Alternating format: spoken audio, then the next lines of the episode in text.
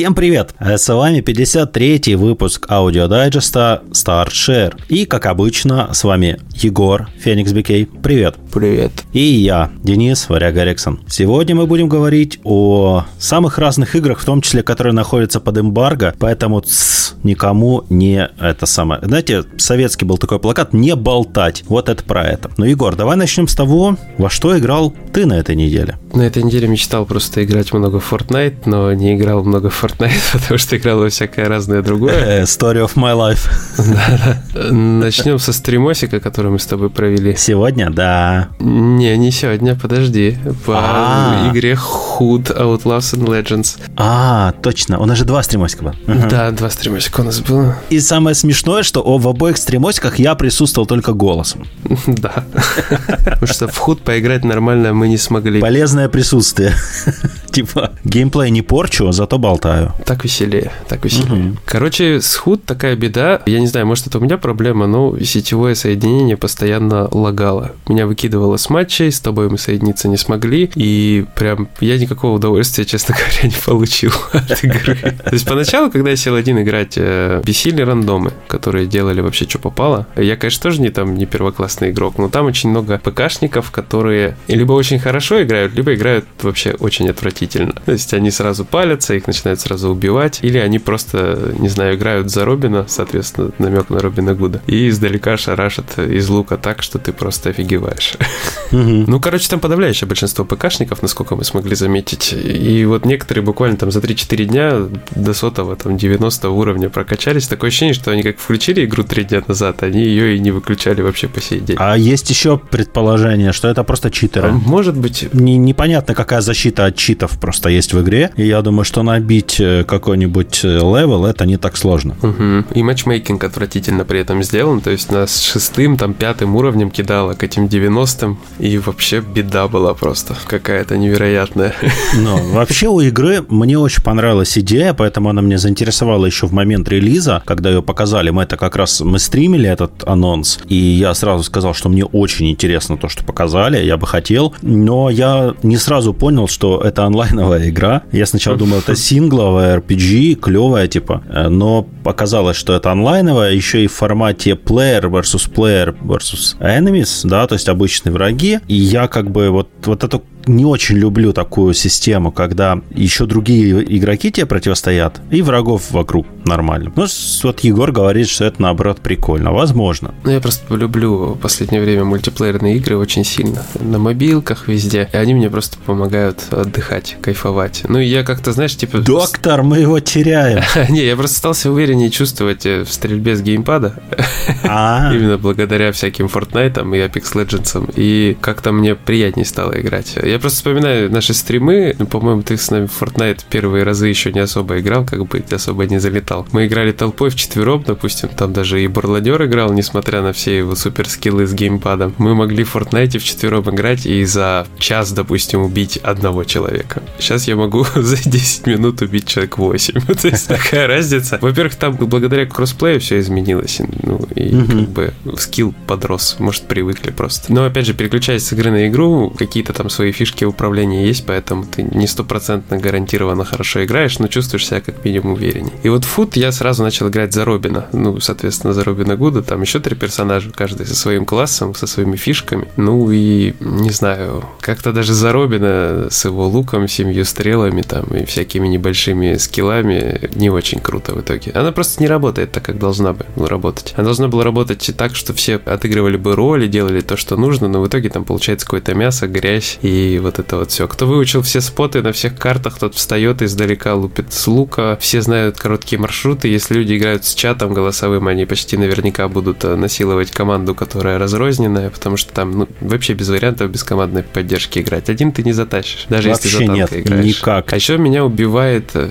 логика вот это, знаешь, э, финальная, когда все притаскивают сундук, там как? Ты начинаешь, нужно украсть у шерифа ключ, открыть сокровищницу, унести сундук к лебедке и лебедкой погрузить загрузить ее куда-то там, непонятно куда. И, значит, одна и та же команда приносит, грубо говоря, в одно и то же место сундук, начинает его через стену переносить, и вот кто последний ее перекинул, получается, того сундук и становится. То есть, кто там за стеной его принимает, что там за стеной происходит. Логика вообще вот в этом плане нулевая. И перехваты могут быть вообще внезапные, то есть можно ловушки устраивать. То есть есть интересные моменты, интересные задумки, но они не так работают, как должны работать. Ну, и тут уже, мне кажется, ничего не исправишь на этом этапе. Вот эта игра будет хорошо работать, когда друг против друга играют две слаженные команды из четырех человек с voice-чатом, где игроки взяли разных персонажей и четко отыгрывают свои роли, работают в формате, вернее, в спецификации своего класса. То есть там Робин Гуд, он лучник, он отстреливает, он отвлекает. Там Мариана, она киллер, ассасин. Там здоровяк, он поднимает эм, эти, как они называются, поднимает ворота, открывает шорткаты и прочее. Тук, ну тук,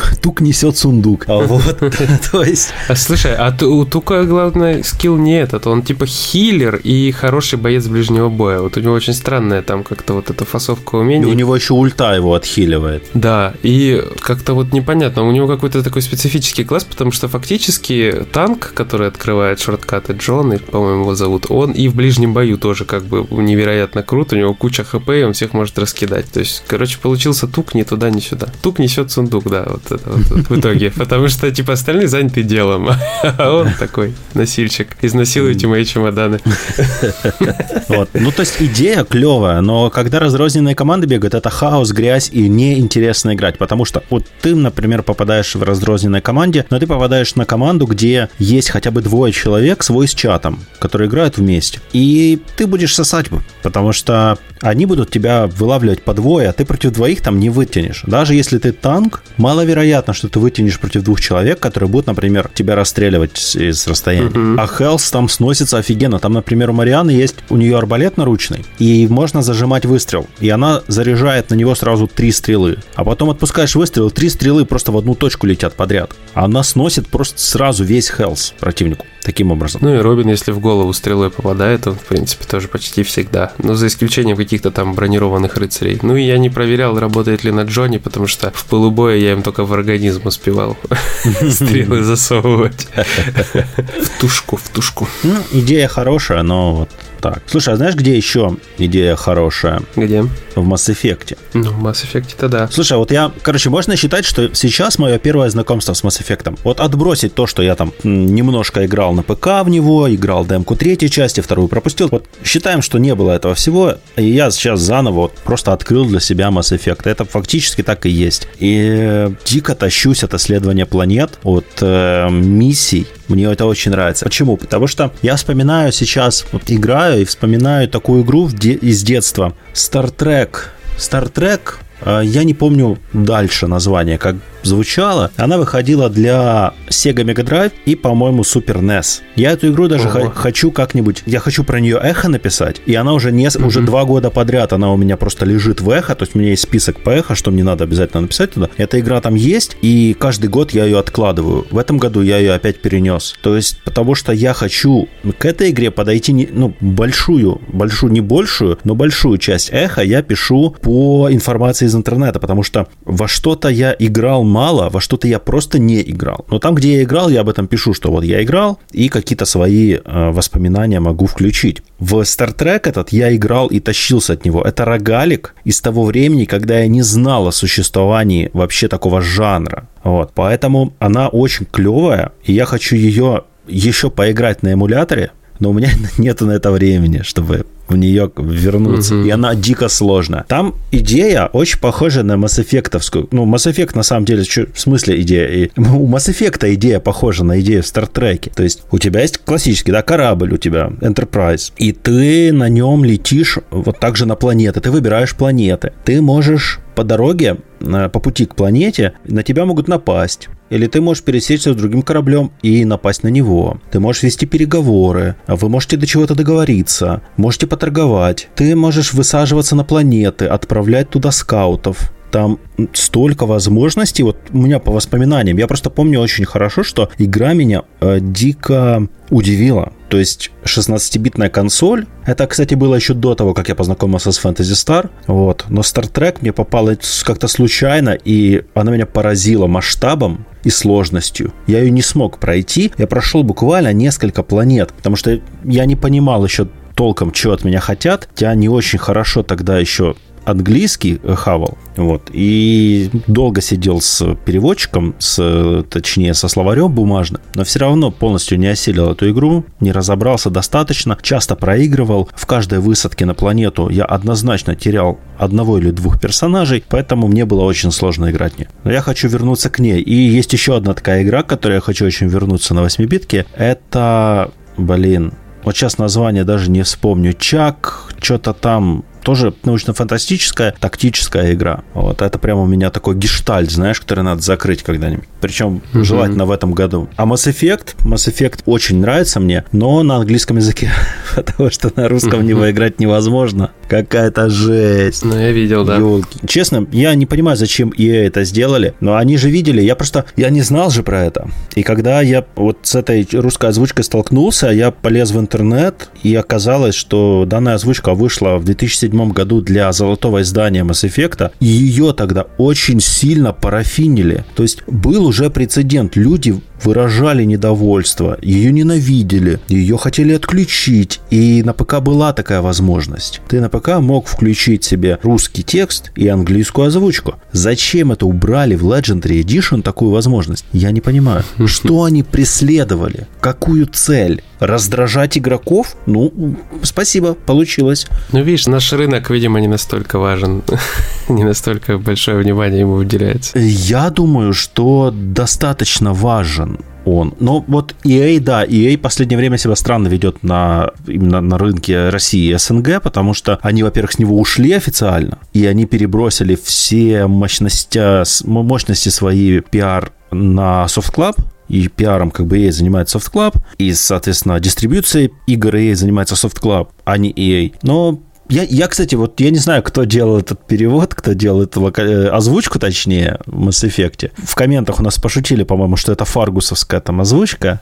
Но, по-моему, Фаргус сделал озвучку лучше в моем вот детстве и юности. Я так припоминаю, что от них что-то лучше было. Мне больше напоминает эта озвучка Кудас на PlayStation 1, где там был полный говно полное, точнее, простите, я тут не всегда эти падежи соблюдаю. Так, я тебе передаю слово, рассказывай про что-нибудь. А, окей.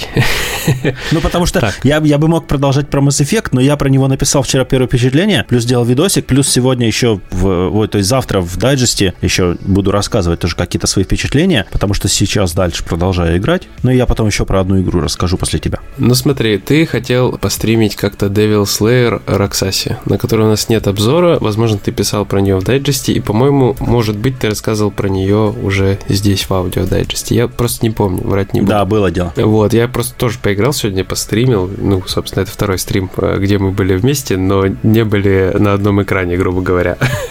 Игра оказалась крутой. Вот я не думал, что она мне настолько зайдет. Мне показалось, что она выглядит довольно прикольно. Ну, как будто бы это какой-то соус-лайк, смешанный с рогаликом, еще и с видом сверху, с такой специфической графикой рисованной, но приятной в целом. И, собственно, так и оказалось, вот, э, что это такой вот микс и соузлайка, и рогалика. Только что у меня была крутая идея в голове. Сейчас, прости, перебиваю. Hotline, э, Dark Miami, Hotline Souls. Да, у нас на стриме сразу ребята начали сравнивать ее с Hotline Miami, говорить, что это Hotline of Tsushima, и вот все в этом духе. И в этом, правда, есть какая-то такая доля правды. Правда, есть доля правды. Вообще отлично сегодня разговариваю. Короче, игра здоровская, здоровская. Я просто не знаю, что про нее такого конкретного рассказать, потому что на нее, мне кажется, надо просто посмотреть, чтобы понять. То есть в общих чертах я уже озвучил. Это типа соус-лайка, это рогали, где ты ходишь по комнатам, собираешь э, полезные всякие бафы, предметы, убиваешь врагов, и потом приходишь к боссам. Боссы, собственно, самая жопка угу. во всем этом, и они довольно разнообразные. Причем сначала они одинаковые вроде идут на каждом уровне, даже после смерти ты когда рестартишься, потом они начинают чередоваться, меняться, потом открываются пути прохождения разные уровней. То есть ты с одного уровня можешь переключаться на другой уровень, чтобы поменять босса. То есть там три дороги, допустим. И в каждой, у каждой в конце будет свой босс. Соответственно, расположение комнат будет меняться и все такое. И э, сеттинг крутой. Вот этот какой-то такой вот японский дух у нее присутствует. Э, Китайский. Классно прорисованные. э, А, китайский все-таки? Китайский. Это Ну, китайская мифология, да. Да, ки- Блин, ну круто. Ну, там тоже есть самураи, я так понимаю, что там китайско-японская война Да, используется. что-то там намешано, в общем. Но там в, основ- в основе китайская мифология больше. Ну, четвертый босс был типа с Буддой связан. Это был какой-то каменный Ну, Будда. буддизм это... вообще, это и, и Китай, и Япония, и Азия, и Индия. В общем, там куча вот этих азиатских мотивов, и это круто на самом деле. Там вот эти всякие и самураи какие-то, и ниндзя, не ниндзя, не знаю, какие-то полузомби, вообще что-то невероятное творится. Там же идея такая идет, что смотри, там согласно истории, получается, была война, и один из военачальников пробудил как бы какие-то магические способности, магические силы, которые начали Мгм. поднимать их армию и армию врагов заставляя их вставать на их сторону. Ну, то есть, вот, как знаешь, Мгм. это история, истории, короче, есть там всякие фантастические книги, там, типа, про, про то, как твоя, твоя же армия встает благодаря некроманту противника и идет против тебя, да? Вот, Да-да. э, то есть, это не первый раз уже в играх, и фильмах и так дальше используется. И идея там, собственно, вот такая. Мгм, Я просто хотел сказать, что здесь очень крутая система прогресса. Вот э, что мне понравилось. То есть ты после каждого босса ты раскидываешь очки духа, которые зарабатываешь в процессе прохождения. То есть первого босса убить фактически несложно всегда. Потому что там есть такие специальные амулетики. С первого же сундука они выпадают при появлении. Если тебя убивают, ты стартуешь в локации, получается, перед той, в которой ты умер. То есть перед боссом, допустим. И как бы сразу ты изучил босса, и его легко убить. Ты потом выходишь в портал из комнаты, где ты дрался с боссом, попадаешь в комнату, где можно раскидать эти очки духа по разным всяким штукам. Можно э, для всех персонажей усилить какие-то там, допустим, открыть, чтобы новые комнаты появлялись с какими-то плюшками. Можно конкретных персонажей усиливать. Можно, чтобы покупать э, какие-то предметы, можно было специальные особые, чтобы они вот прям выпадали тебе за эти очки духа, и ты шел сразу с ними на следующий этап. И вот постоянно вот чувство прогрессии у меня было, вот все два часа, сколько я стримил, у меня все время было ощущение, что я развиваюсь. Я каждый раз после каждого замеса начинал за нового фактически персонажа, потому что они открывались тут же. И было круто, очень круто. Девочка с молотом рулит. Важный момент по этой игре – это игра про китайских вайфу. Ну, то есть там все главные героини – это героини, ну, девушки, все довольно эффектно нарисованы и дерутся тоже по-разному, да, хорошо, вот. Я хотел сказать, что, что я бы с удовольствием в нее залип и, возможно, бы нацелился на платину, но э, очевидно, что на нее надо до хренища просто времени. А стрим у меня закончился, я не умер, я там убил третьего, по-моему, босса, да? Вот. Потом я убил четвертого босса, уже вне стрима убил четвертого, и вот умер на Будде, на предпоследнем фактически боссе, поэтому у меня только раззадорило это, но я не знаю, стоит ли за нее садиться, она меня затягивает, честно скажу.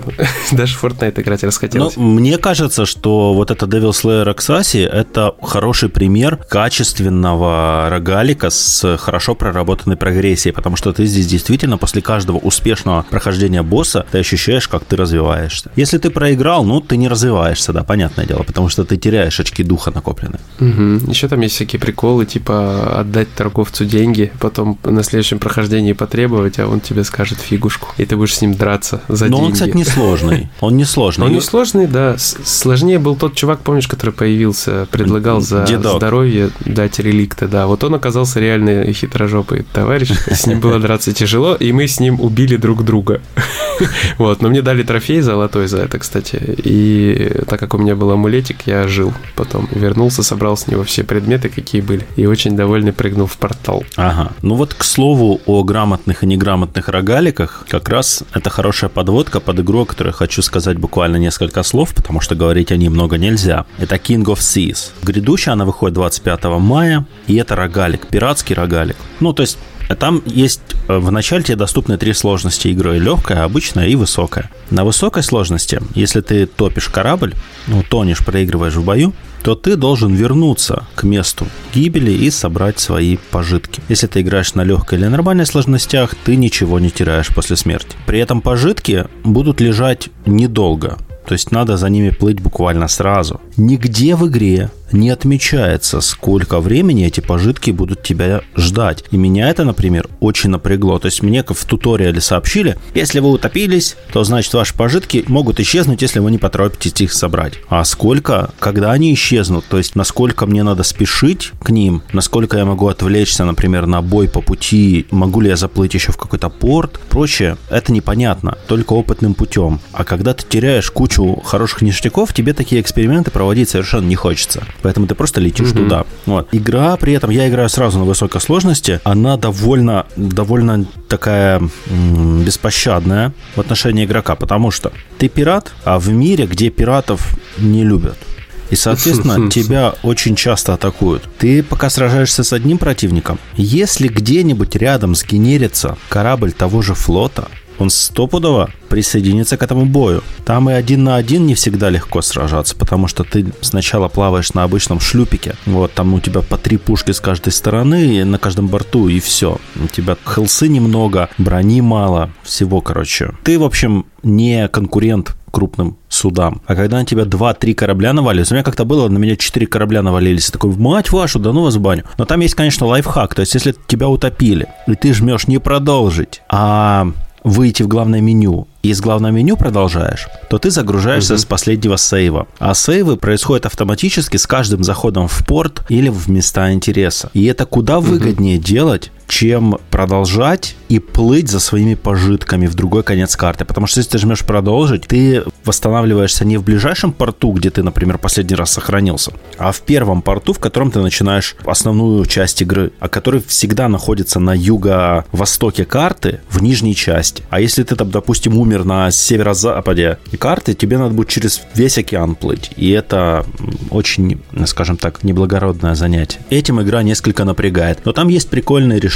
Боевка какая, Деня? Боевка как в пиратах Сида Мэйра, в старых, на Сеге. Я так и подумал. Просто вот такая классическая боевочка, обычная, как в мобильных пиратах любых. А ты говорил, абордажа нет, вообще нет? Или как-то он выполнен так? Аборда... Нет, абордажных э, схваток нету вообще. То есть ты не... Ну, во всяком случае, пока что у меня не было такой возможности захватить вражеский корабль. И меня это несколько огорчает, потому что... Это странно. Весь, как бы весь прикол пиратских игр, ну, ладно, не весь, но серьезная доля приколов пиратских игр... Часть, часть шарма, да. Это то, что я могу. Ну, как я люб, любил делать в Корсарах там или в э, Tempest том же самом, Under Jolly Roger, я ввязываюсь в бой, захватываю кучу кораблей, плыву в порт, продаю, отмечаю, все. То есть, таким образом можно деньги зарабатывать. А здесь, ну, нет, такой опции пока что я не видел. Я много уже боев провел, не было ни одной возможности на абордаж. Я думаю, что всем, кто хочет делать пиратские игры, им нужно написать методичку, что вам нужно делать абордаж по схеме, как э, в Assassin's Creed э, Black Flag. Типа, как, как сделать абордаж? И стрелочка такая, Assassin's Creed Black Flag. Да можно даже на старых корсаров показывать. Пусть хотя бы так делают. Ну, хотя бы, хотя бы как в Under Jolly Roger. Пусть так же криво, пиво, ну, блин, это пиратская игра без абордажа. Что? Я помню, как я бегал по кораблю в корсарах туда-сюда, чтобы меня не замочили более прокачанные чуваки, да. чтобы по разу их успеть там ударить, с пистолета выстрелить да, там, да. и так далее. Ну, это свой прикол. Я когда играл в «Пиратов Карибского моря», ну, вторые корсары, я же в них провел там миллион часов, вот. Я также.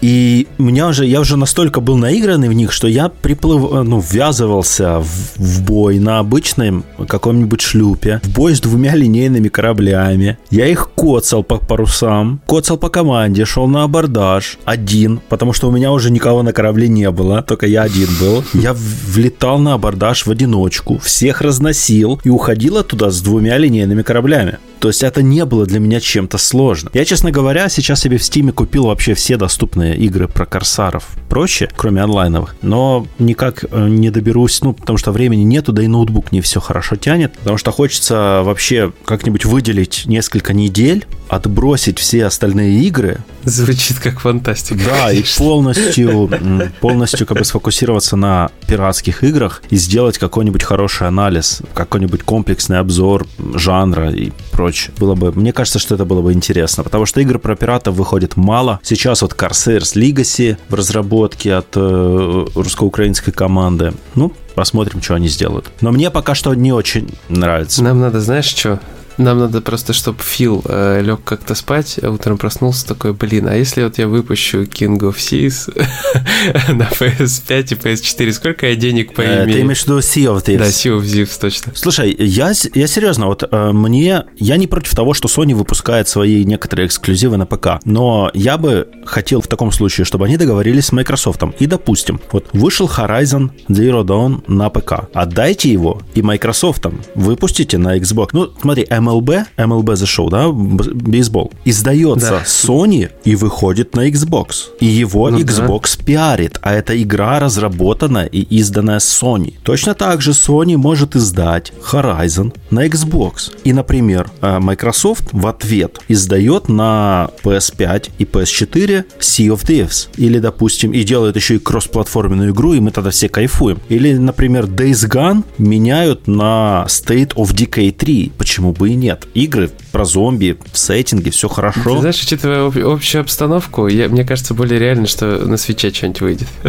Xboxовская. Xboxовская на свече очень легко может. Да, причем меня этот вариант даже устроил бы. Я бы Sea of Thieves сыграл бы даже на свече. Меня бы не устроил, потому что Sea of Thieves на свече, ты что прикалываешься? Я, в принципе, ну, то есть, понимаешь, смотри, если есть выбор между нормальной консолью и портативной, ну, я предпочитаю нормальную консоль. При всей любви к портативной. Ну, это понятно. А я как, типа, если есть вообще вариант хоть где-нибудь, то пусть даже на портативной. Вот такая у меня логика. Я все жду, жду и надеюсь, что обещания Сеги, ну, исполнятся. Точнее, обещания не Сеги, а Фила. И Фил Спенсер же сказал, что Fantasy Star Online 2 выйдет на всех платформах. То есть не только, угу. что выход ее на Западе на Xbox, на английском языке на Xbox, это временный эксклюзив. Сам Фил это сказал. Потому что игра угу, доступна угу. на PS4 в Японии и в Азии. И я все жду, когда же наконец-то эта игра выйдет, и тогда я закрываюсь в чулане и играю в Fantasy Star Online 2. Понятно. Ну ладно, пока ты не закрылся в чулане, будем закругляться. Будем закрываться. Болтали да. мы уже пол, полчаса, да. Есть что потом написать, кое-что оставим, э, про себя э, удержим в себе и выплеснем потом на сайте, а не голосом. Так что, короче, всем спасибо, пишите комментарии, ставьте лукасы, разбивайте пальцами колокольчики через мышку и вот это вот все, потому что мы, как всегда, очень хотим ваших фидбэков. Ждем ваши содержательные комментарии, пожелания, советы и просто слова поддержки. Всем спасибо, всем хорошего настроения. Пока-пока. Пока-пока.